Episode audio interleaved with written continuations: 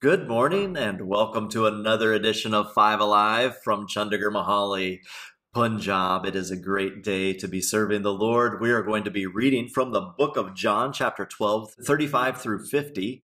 Few things to keep in mind. Jesus has entered Jerusalem at Passover time. Some Greeks have searched out Jesus because they've heard of the miracles and his teaching.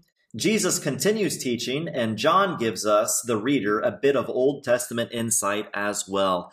And so we're going to continue today with the reading of God's Word, John chapter 12, 35 through 50. So Jesus said to them, The light is among you for a little while longer. Walk while you have the light, lest darkness overtake you. The one who walks in darkness does not know where he is going. While you have the light, believe in the light, that you may become sons of light. When Jesus had said these things, he departed and hid himself from them.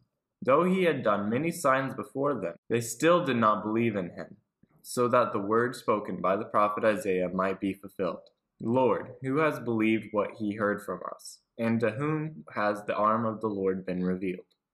Therefore they could not believe, for again Isaiah said, He has blinded their eyes and hardened their hearts, lest they see with their eyes and understand with their heart and turn and I would heal them. Isaiah said these things because he saw his glory and spoke of him. Nevertheless, many even of the authorities believed in him. But for fear of the Pharisees, they did not confess it, so that they would not be put out of the synagogue. For they love the glory that comes from man more than the glory that comes from God. And Jesus cried out and said, Whoever believes in me believes not in me, but in him who sent me. And whoever sees me sees him who sent me. I have come into the world as light, so that whoever believes in me may not remain in darkness. If anyone hears my words and does not keep them, I do not judge him.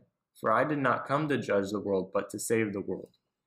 The one who rejects me and does not receive my words as a judge, the word that I have spoken will judge him on the last day.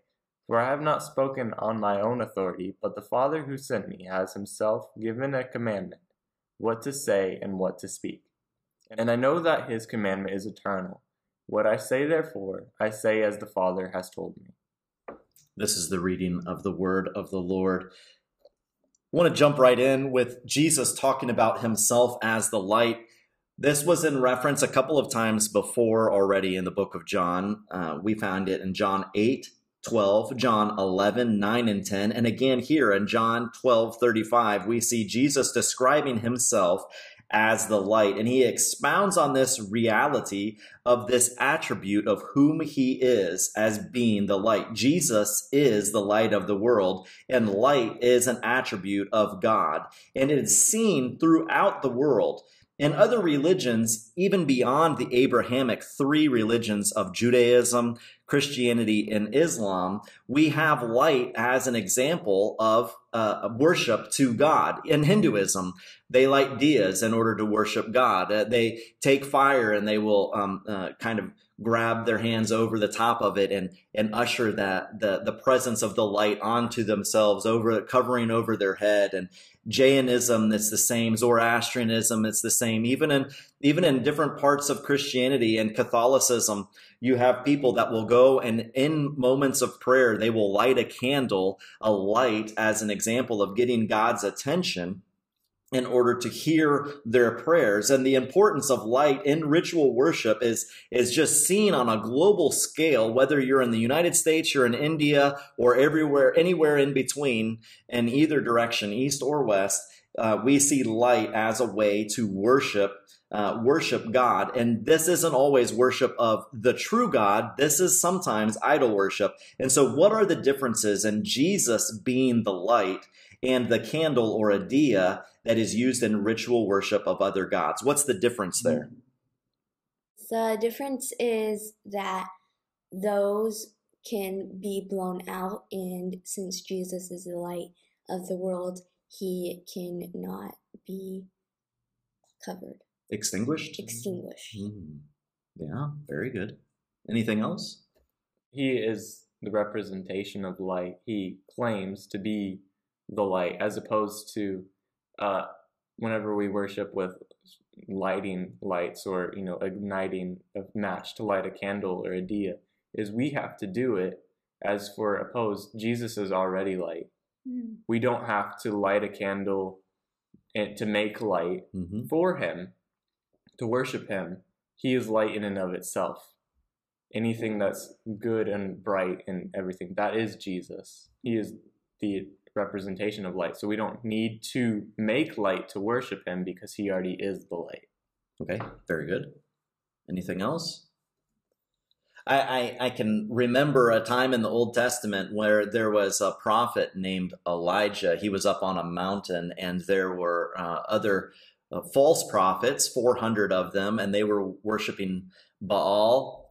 And the uh, cry was uh, for a sacrifice to be consumed, and it was by light, by fire. And Baal was the representation uh, uh, or personification of a false idol or a false god. And so Elijah is saying, okay, you guys go ahead and you go first. You go ahead and you start worshiping your God. And when the, when the light from heaven comes and consumes your sacrifice, then we will know that your God is real. If that doesn't happen, then your God's not real. And if I pray and the light comes from heaven and consumes my sacrifice, then we know that Yahweh, the God of Israel, He is real. And as we know the story, or those who may not know the story goes, is that those Baal worshippers are cutting themselves. They're crying out. They're they're doing anything and everything they can. They're chanting. They're saying mantras over and over and over again, and nothing is happening to their sacrifice. And Elijah says, "Okay, you know, is it maybe that your God's sleeping right now? Oh, maybe he's gone to the toilet oh, maybe he just doesn't have time for you right now. And he starts making fun of these guys that are worshiping this false idol of Baal. And finally, enough is enough. And Elijah goes, okay, now what I want you to do is I want you to dig a trench around this sacrifice. I want you to drench it with water so much that the, that the, the, um, trench around the sacrifice is filled up with water. And then he just says a simple prayer. And he says, God, I know you're real. Come and, and show yourself to the people and boom, fire comes from heaven. Light comes from heaven. God is light, and that light comes and it consumes not just the sacrifice, not just uh, uh, everything that was prepared for him, uh, God, but also all of the water that had been poured all the way down into the trench. All of that water was then consumed by God as a living sacrifice, and God was seen, the God of Israel is seen as the true God of light, not a false idol, not a false personification. In Greek mythology, you have um, Zeus. He's the, the the light bearer. He's the He's the lightning thrower. And, and yet God is greater than that. That is just a misrepresentation or a false perversion of who God is in Zeus. Someone else trying to claim, a, uh, uh, a demon trying to claim glory for God Almighty. And so that's what we have as a difference between Jesus, and that's what we have as a difference between lighting a dia or lighting a candle and a ritualistic worship, as well as the things that both Xavier and Mallory have brought up. Could lighting a candle or a dia to a false god be a perversion and temptation, leading people away from the true light, who is Jesus Christ? Sometimes when people talk about Jesus, they, they thought in Christmas we light a candle, we uh, light the candle. Mm-hmm. So they thought it's written in the Bible. So uh, like every time we have to explain, some people thought it's uh, isn't written in the Bible. That's why they light the candles or no, no but it's not written, right? It's, Correct. It's because they are Catholic. They used to do that. Right? Mm. It has become a ritual that was adopted throughout the ages. Yeah, exactly.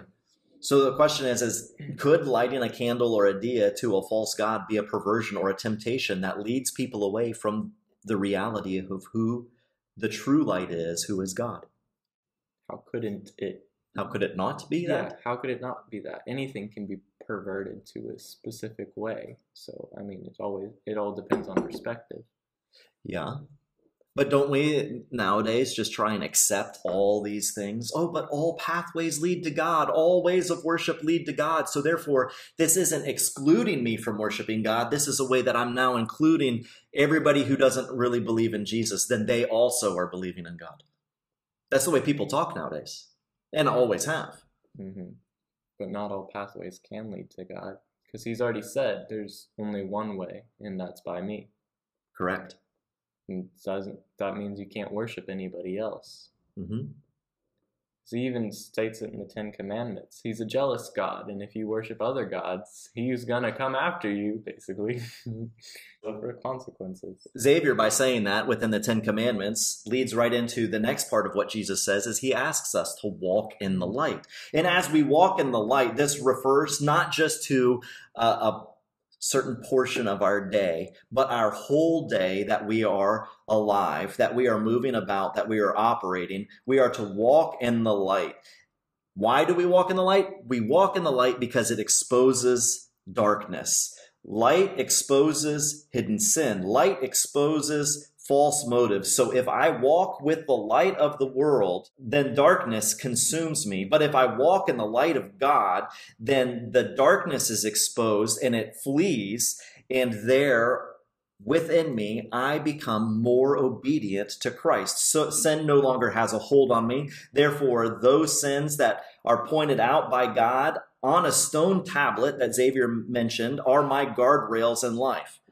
So those 10 commandments are the Lord God, He's one. There are not many gods. There's not multiple gods. There's not this avatar that represents God. No, the Lord God, He is one.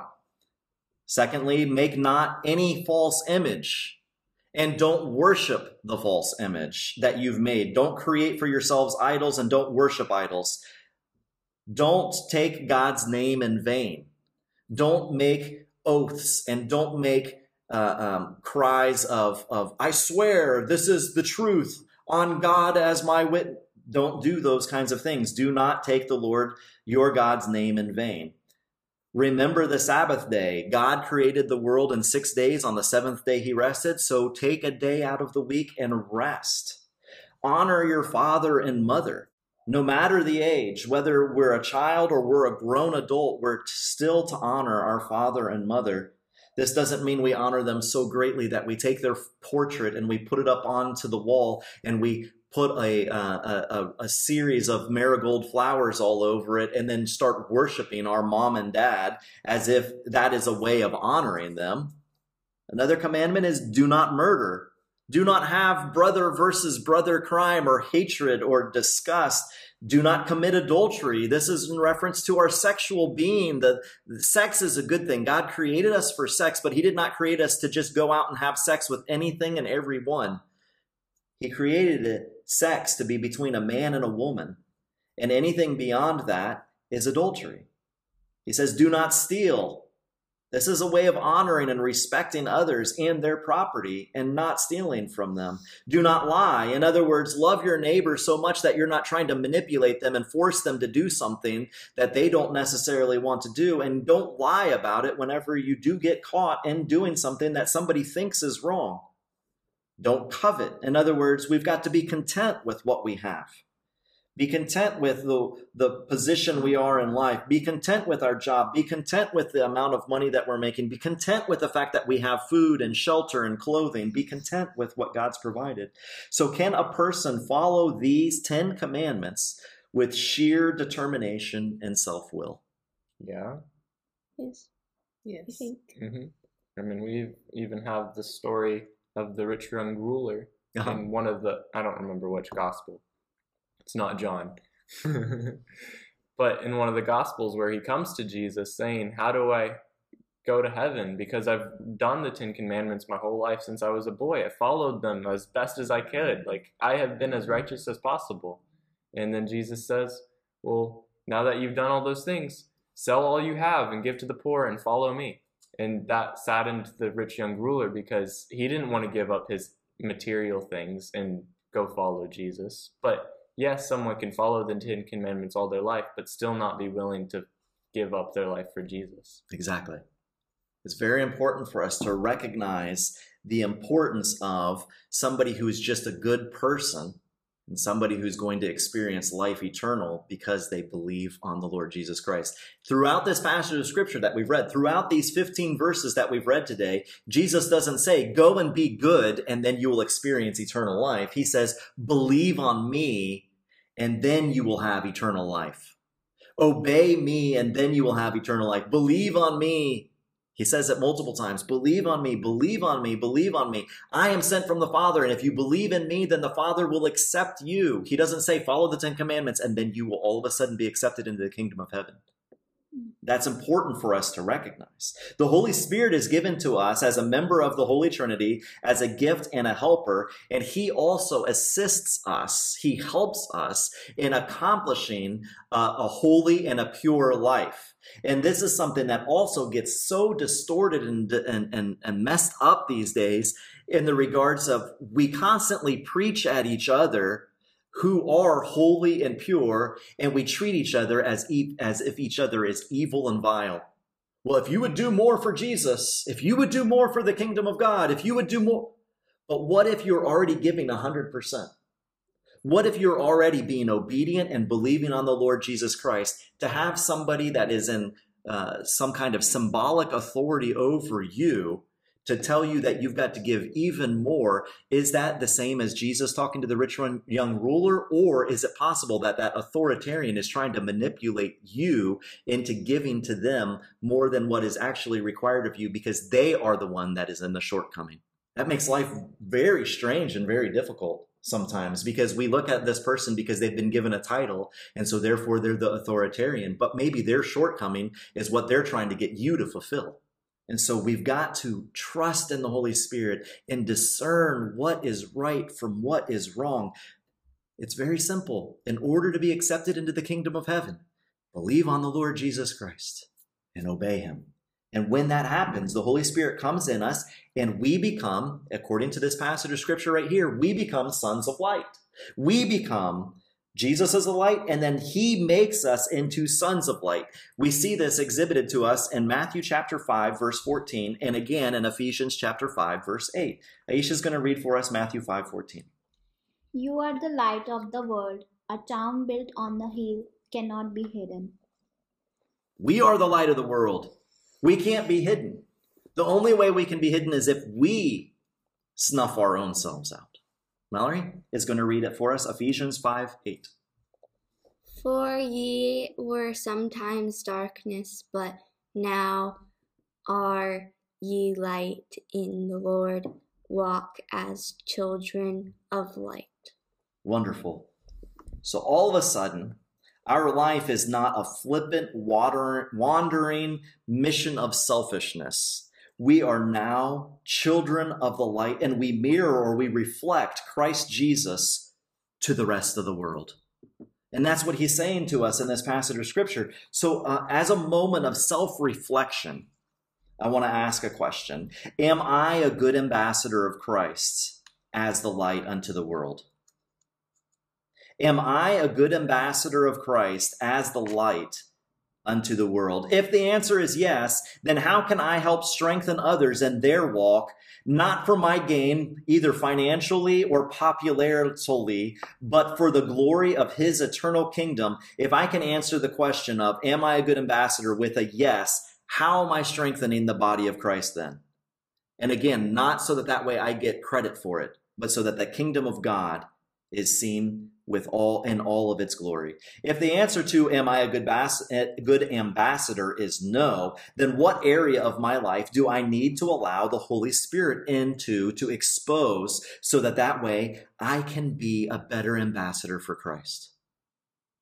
Notice I'm not saying savior or Messiah because I am not those things. That's who Jesus is, but I am an ambassador for Jesus unto the world with all of these teachings, with all of these miracles, with all of the authority that Jesus then teaches uh, uh, throughout all of Israel, throughout all of Jerusalem, Jesus allows people to see every aspect of his life and he exposes his sinlessness.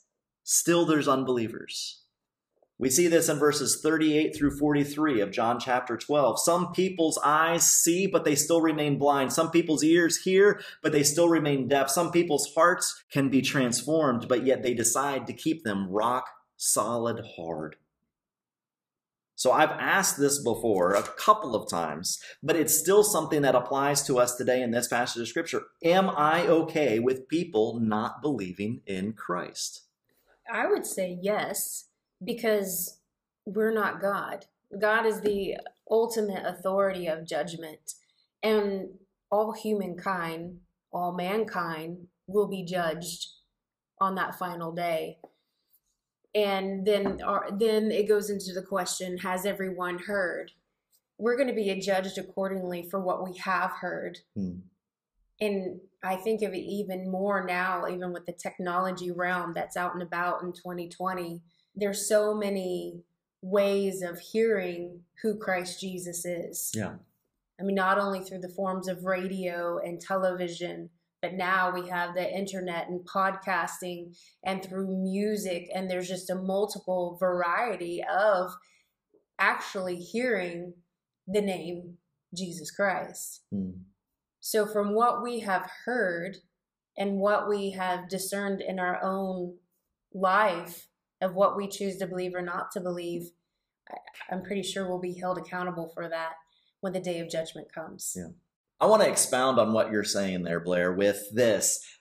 Those who do not believe are condemned to the place of the devil and his demons. That's what the Bible says. Yet I cannot lie to get a person to go to heaven because thou shalt not lie. I cannot force them to believe in Christ because we have free will. And so I can't sit there and go, well, if you're going to be with me, if you're going to eat at my dinner table, then you have to believe on Jesus. And if you don't, then you're not accepted here.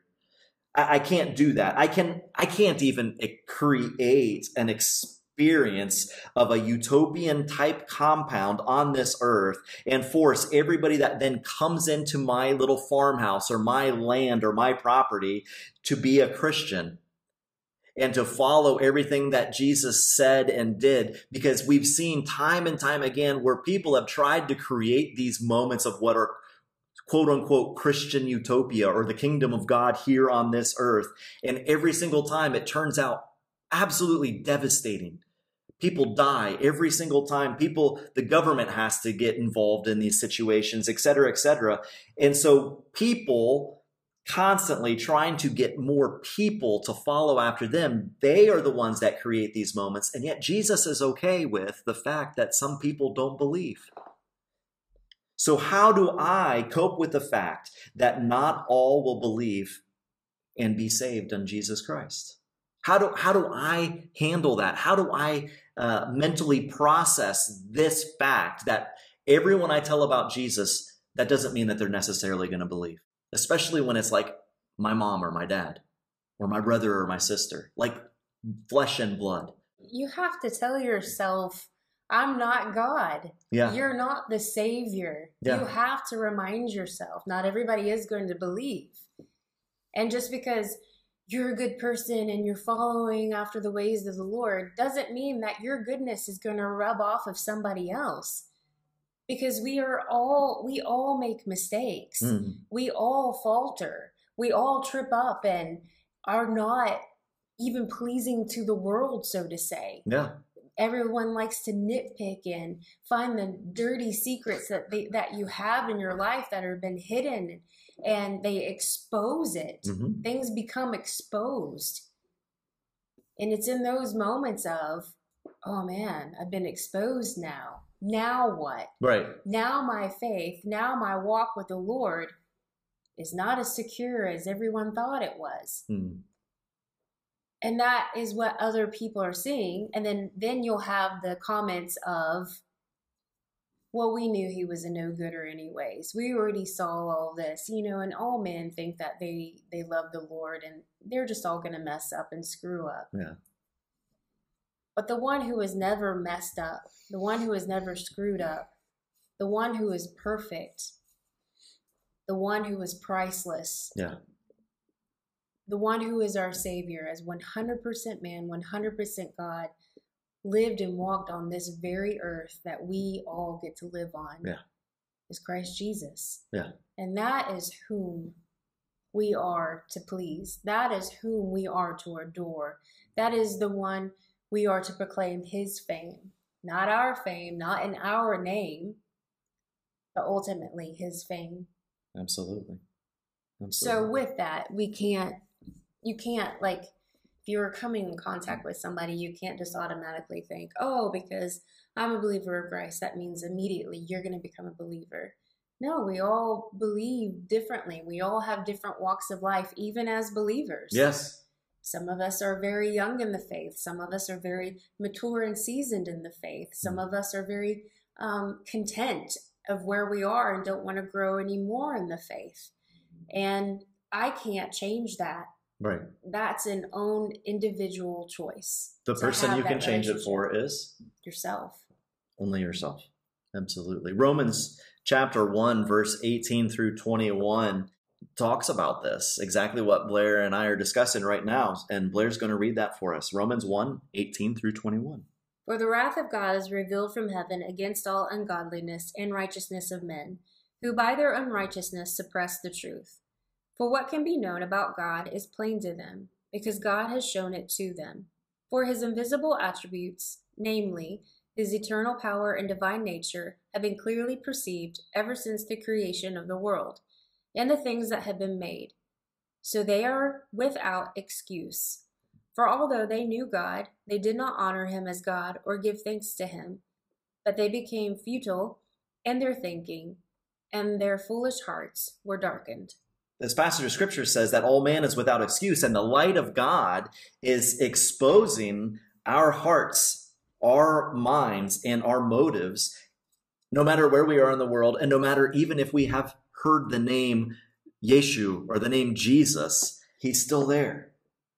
We're without excuse. All man is without excuse. And that drives a part of this compassion role that's within inside of me that I want to rescue everyone.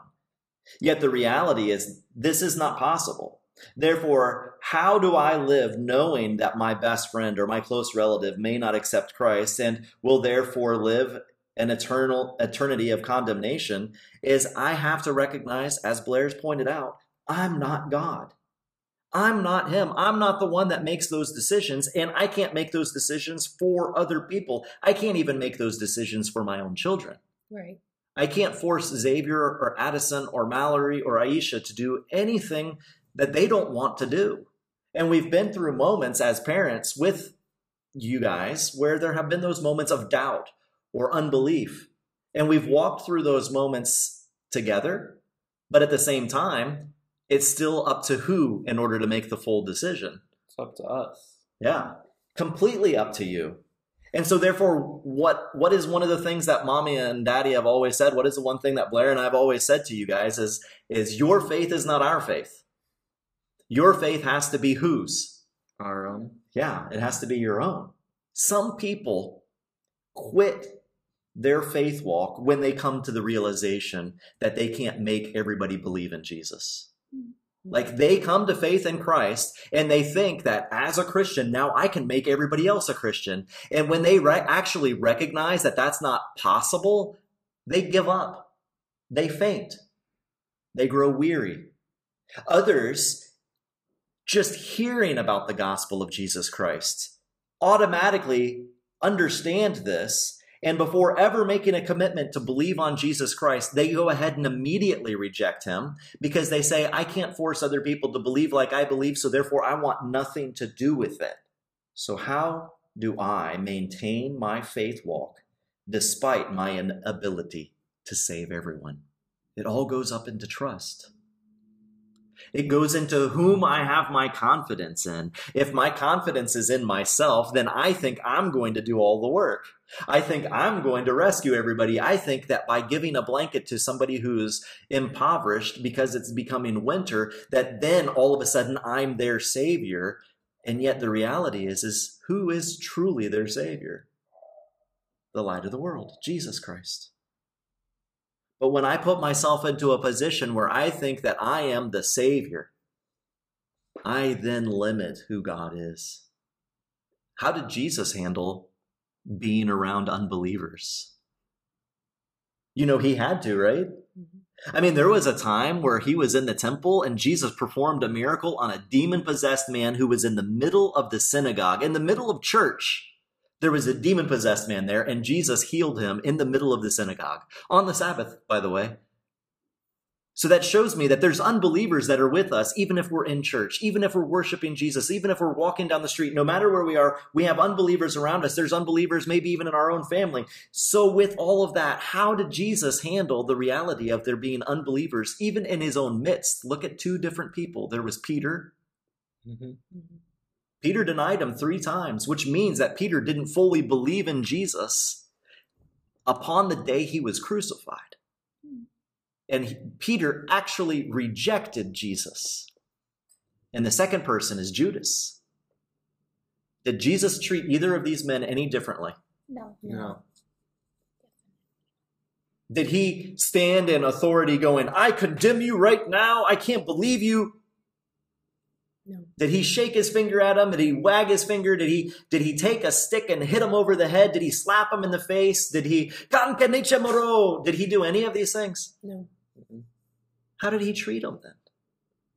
With love, truth, honesty, a listening ear, and ever present in their lives, and just always there if they needed to talk, if they needed to, you know, discuss anything of a matter.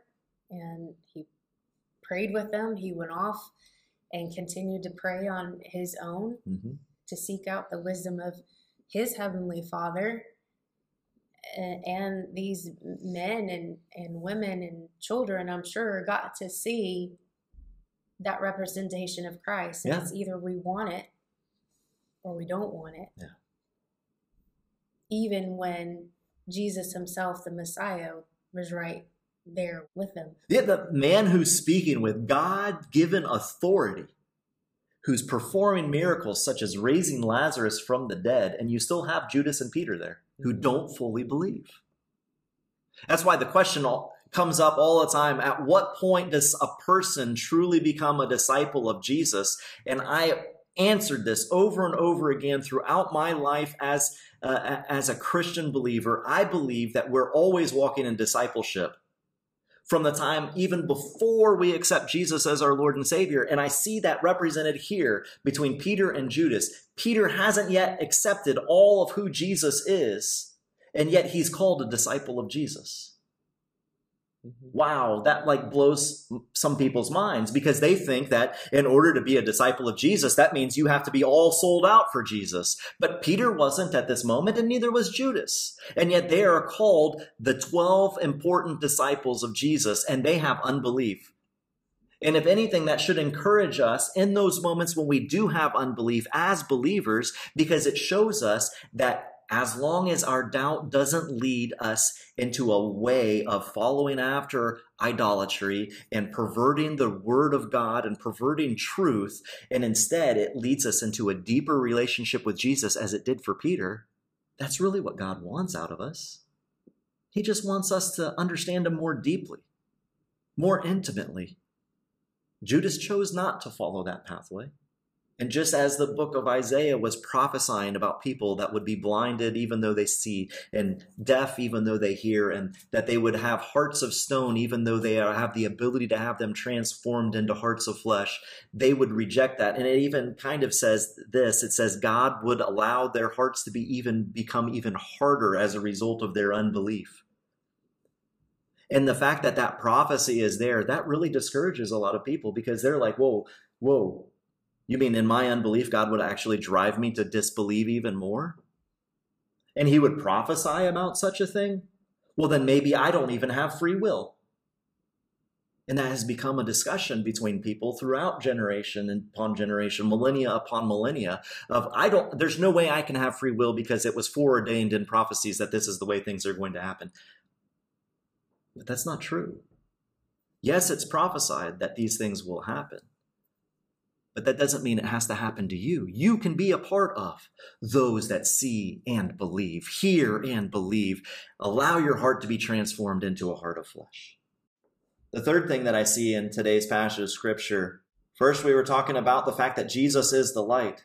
Second, there's unbelievers, still unbelievers. And third, Jesus is the Savior of the world. Nobody else, no avatar and a different blue skin, no no other person, no other Greek god, no Hindu god, no no Japanese God, no good way of thinking or good prophecy or good teaching is going to save the world. No, according to John chapter 12, verse 47, Jesus is the Savior of the world. And it is his purpose to be a Savior, to be the Savior.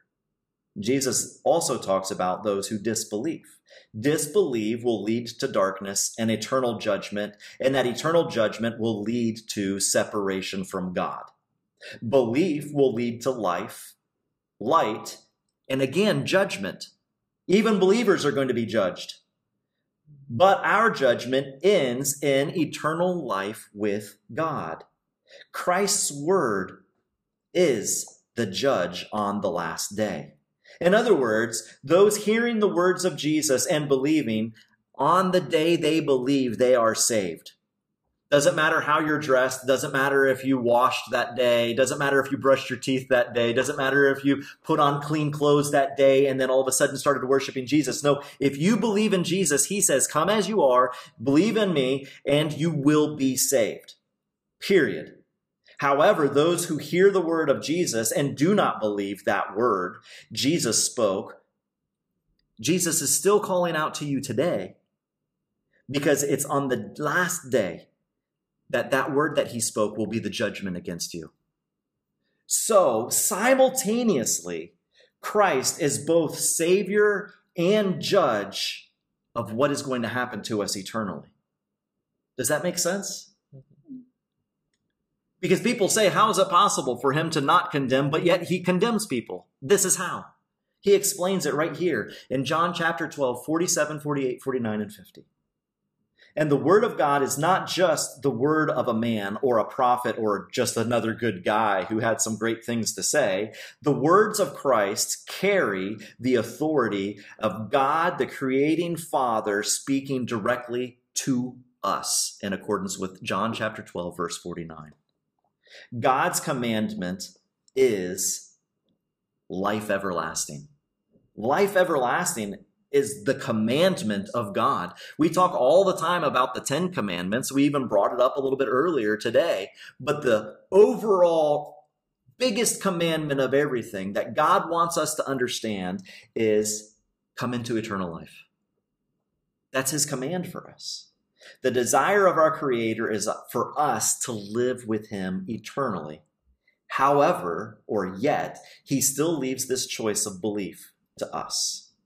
So, how does this reality open my eyes to the freedom of Christ? The freedom is one chooses. I choose. Hmm.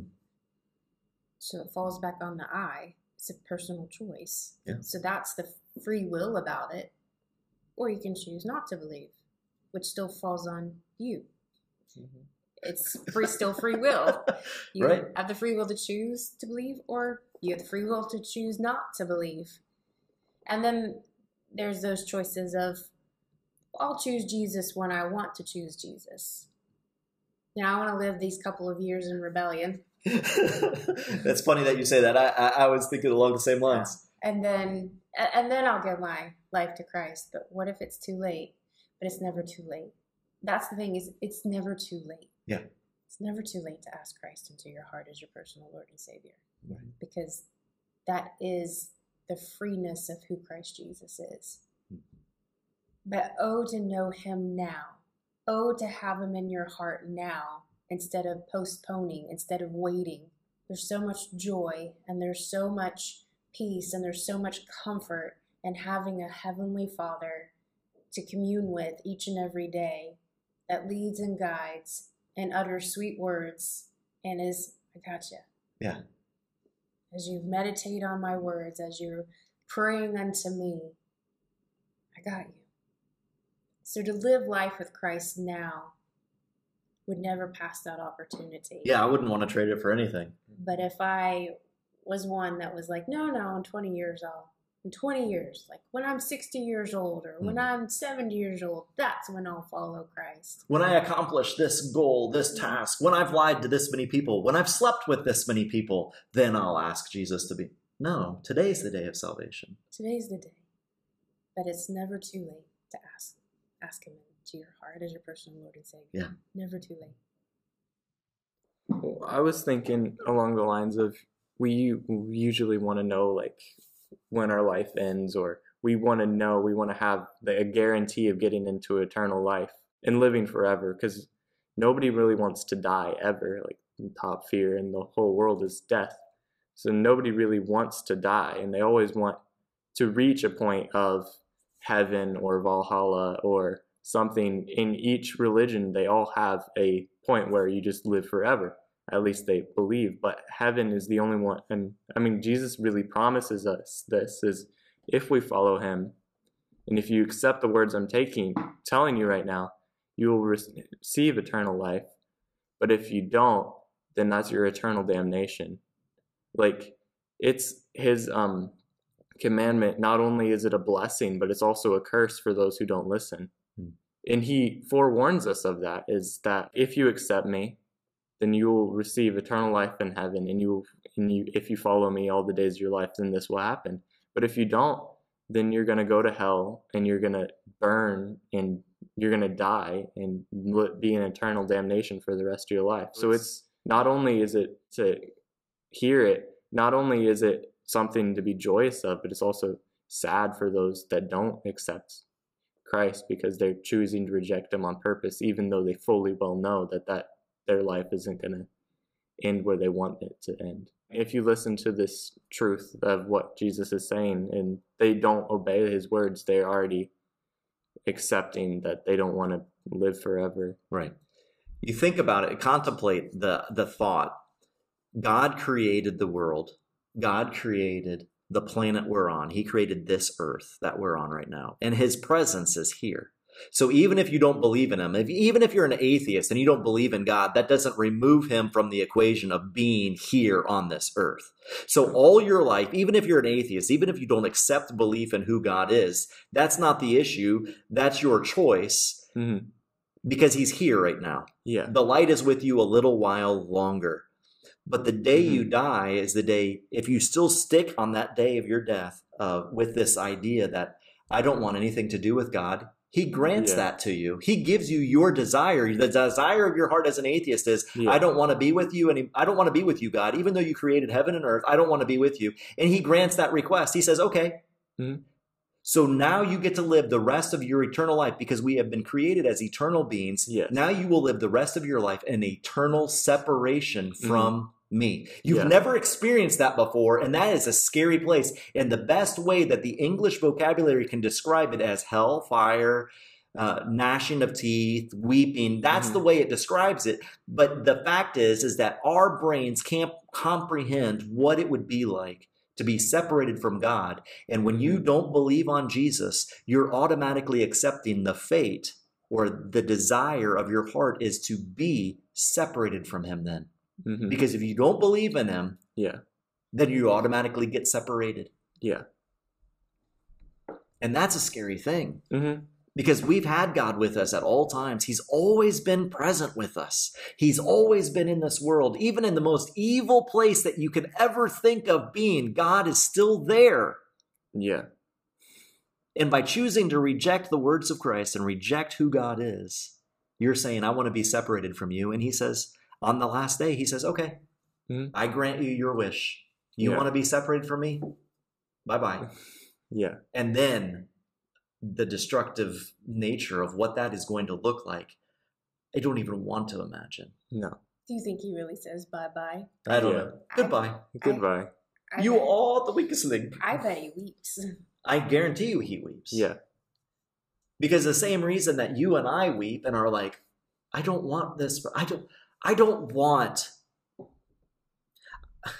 I don't want my brother or my sister or my brother-in-laws or sister-in-laws to not accept Jesus. I want them to live for Jesus. Mm-hmm. And it hurts me, a family member, when I know that they're doing things that are not accepting of who Christ is.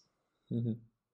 So I cannot imagine how much that more that is heightened by the one who created my brothers and sister-in-law, sisters, etc it just I, I hear the compassionate words of jesus in this passage of scripture that we read and i just i kind of want to reread them and then ask us a question of self-reflection and as jesus cried out this is what it says in verse 44. John chapter 12, 44. Xavier read it for us, but I just want to reread it again because the word of what Jesus says in this passage is just so intimate. He cried out. Like he's not just, you know, just saying it to say it. It's not a flippant thing. He's crying out and said, Whoever believes in me believes not in me, but in him who sent me. And whoever sees me sees him who sent me. I have come into the world as light so that whoever believes in me may not remain in darkness. If anyone hears my words and does not keep them, I do not judge him. I did not come to judge the world, but to save the world. The one who rejects me and does not receive my words has a judge. The word that I have spoken will judge him on the last day. For I have not spoken of my own authority, but the Father who sent me has himself given me a commandment what to say and what to speak. And I know this, his commandment is eternal life. What I say, therefore, I say as the Father has told me. And Jesus is just crying that out and he's saying, Do you believe? So, how can my life be representative of God's desire for me to be a part of this commandment to receive eternal life? This is self reflection. How can my life be representative of God's desire for me to fulfill this commandment? Jesus is the light. If I believe in him and obey his command, I am created into a son of light. People in this world will not believe Jesus is Messiah, God, Master, King, eternal God. Jesus' purpose is to be Savior. God's command is eternal life. Will I daily accept this command, or will I press my luck with God's forgiveness, grace, and mercy? Lord, strengthen me to see and live according to my role and place that you've created me to hold. Help me check my ego at the door and recognize that you are the Savior of this world, not me. Though I am a child of your light, that does not make me Savior, but an ambassador of the light. May I be a good ambassador, representing the kingdom of eternal life and my Master, Jesus.